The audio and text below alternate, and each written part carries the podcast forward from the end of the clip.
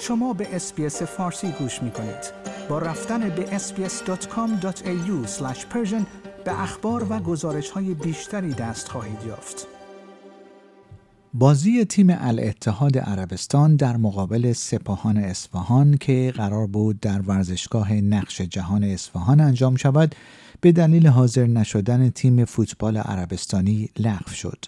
در همین حال خبرگزاری رویترز در گزارشی تایید کرد که بازیکنان تیم الاتحاد عربستان به دلیل وجود مجسمه های قاسم سلیمانی حاضر به خروج از رخکن نشدند و بازی لغو شد.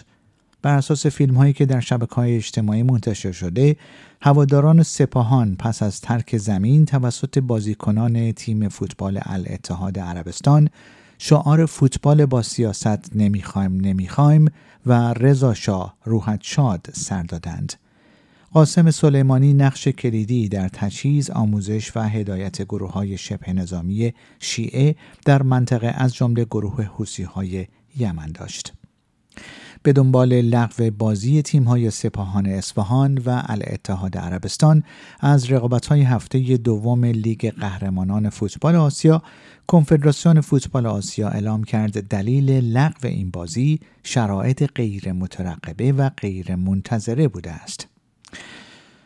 خبرگزاری تصنیم و روزنامه فرهیختگان اعلام کردند دو فرزند محمد مصدق معاون اول قوه قضاییه جمهوری اسلامی از هشت ماه پیش به دلیل فساد مالی بازداشت شده و اکنون در زندان هستند.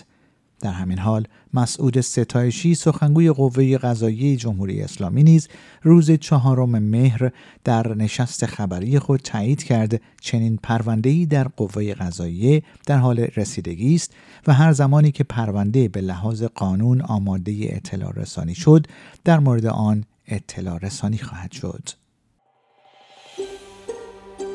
آیا می خواهید به مطالب بیشتری مانند این گزارش گوش کنید؟